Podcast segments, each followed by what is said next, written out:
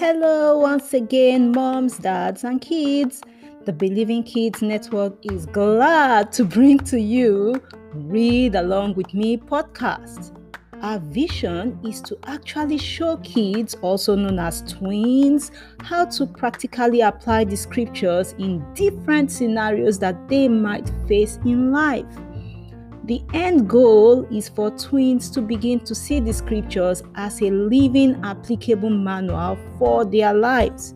So, join me on this journey as we read the scriptures and the Holy Spirit shines light into the hearts of your kids. My name is Ife Freeman, and I'm the host of this podcast series.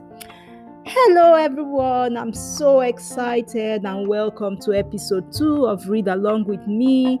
Thank you for joining me. Thank you for tuning in. I really appreciate it.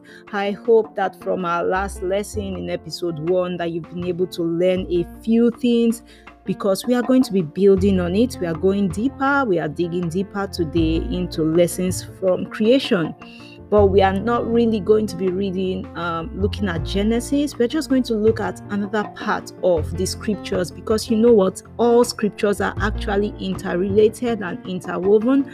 Now what that means is that there's a link basically they link to each other. So you can actually understand the scripture and look at it that they all tie together to one big goal now, before I dive into the story regarding um, Jesus and Lazarus, because today's topic is actually a detour to Bethany. Now, Bethany was where Lazarus was, and that's why I'm calling it a detour because we are not reading, um, we are not looking at Genesis, we are not looking at the creation, but we are building on that story from last week.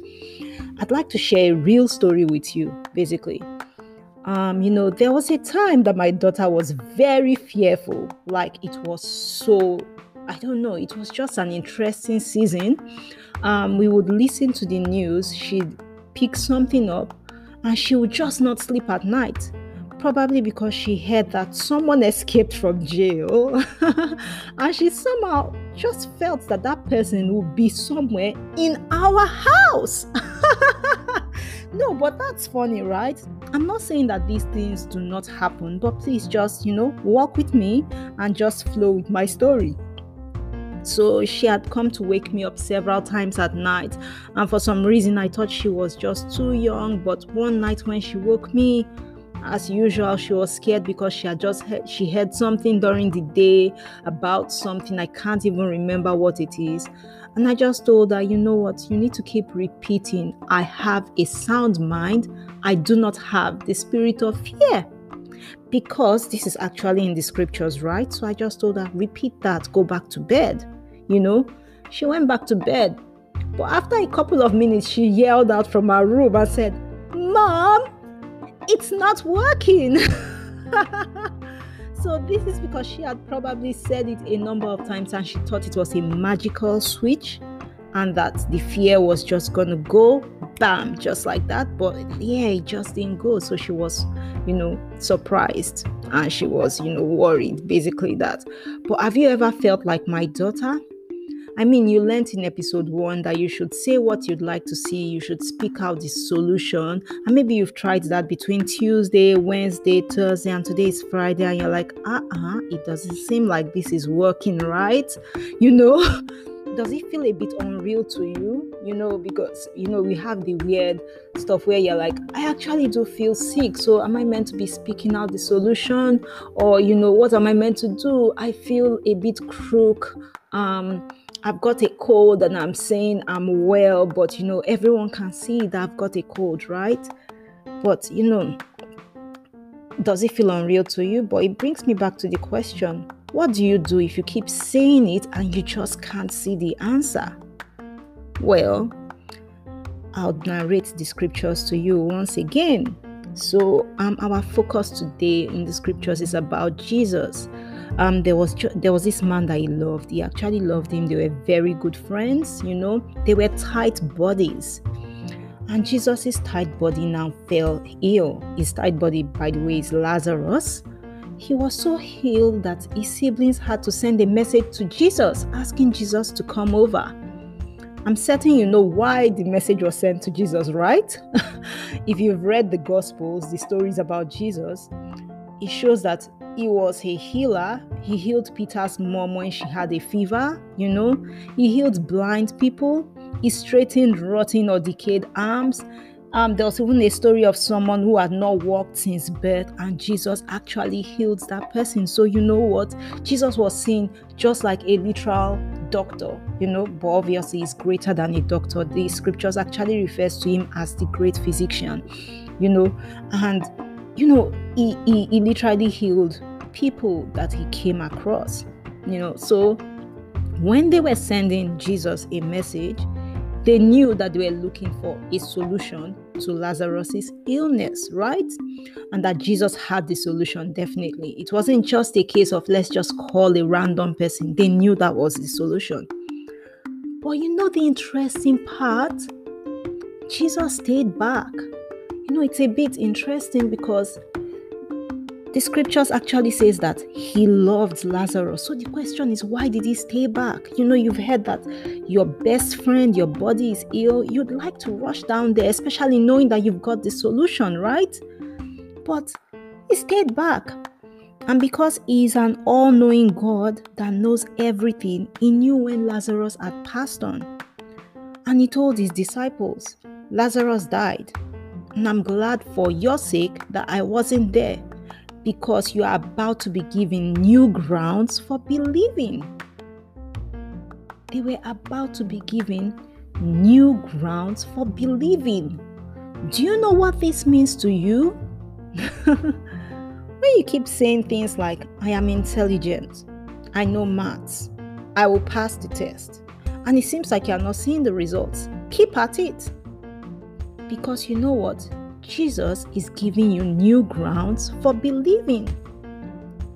And by the way, to further deepen that, my daughter is no longer scared anymore. Of course, we had to take action. So, um, we will be building further on action, the action you have to take, so that you're not just someone who speaks, because when Jesus said, Let there be light, when uh, I'm God, not Jesus, when he said, Let there be light in the scriptures, and there was light, where there was a part which we will talk about further down in another episode where he said, Let us make man. And after saying, Let us make man, he actually took action. So we had to take action in relation to my daughter when she was scared. We started looking at what she was watching, you know, we had we had to because the scriptures actually says that you should guard your heart right? So we took action. So we will discuss the action part but i just want you to get this today. The most important part is when you keep saying keep at it. When you keep saying that this is the solution and you are speaking the sol- solution do not get to that point where you get tired of saying it you know Keep at it because you are being given a new ground for believing in God. And let me just go further. Did you know that um, Jesus actually went ahead and rose? Um, should I say? I didn't say rose. He raised Lazarus from dead, from the dead. You know, um, at that point when he even got to Bethany, Lazarus' sister Martha has already given up. She was like, Yeah, I know you can heal people. If you had come earlier when we knew you had the solution, which is healing, my brother would be alive right now. And Jesus was actually torn because they couldn't see him past the fact that he was a healer. They didn't know that he could actually perform that miracle of raising someone from dead to life you know, and in the long run, he raised Lazarus from the dead. So there was more like a massive, bigger miracle that occurred as a result of the delay, which definitely made believing in Jesus more grounded. So keep saying, keep at it, because your grounds for believing God is being built. A bigger miracle is on its way, you know, and maybe your thoughts are that the plan is for you to just get maths, right? Because you're saying, I will understand maths. I am an intelligent child. However, the bigger plan for you, it's not just maths because Jesus actually has the plan for everyone's life, right? And He knows why there is a delay. But on your own part, do not hold back. Keep speaking. Now, to further understand today's lesson, please can you read John chapter 11 from verse 1 to 16 before our next session next week? And the memory verse is still the same.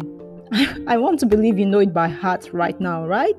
So, before I actually say it, I'd like to request that you send me a recording of you. It could be audio or video of you actually saying this memory verse. Now, let me say the memory verse. Abraham believed in God, the God who gives life to the dead and decides that things will happen that have not yet happened. And this is from Romans chapter 4, verse 17b. So, yes, I believe we've got a deal, right? You would be sending me your recorded memory verse. Also, when you send that to me, then I would reply to your mom and dad because obviously they are the ones that have got the emails, right? I will send them a weekend activity package for you, which is exciting. You're going to have puzzles in there, word searches, scrambled word, words, and lots of fun activity and I will just send it to them by email and they might need to print it off. And just in case you've forgotten my email address, it is the Believing Kids Network at gmail.com. And I'd really love to read from you. I'd love to read your lessons from the past two episodes. So, yes, please do send an email and see you on Tuesday next week. And we will still be discussing lessons from creation. Thank you and see ya. Bye.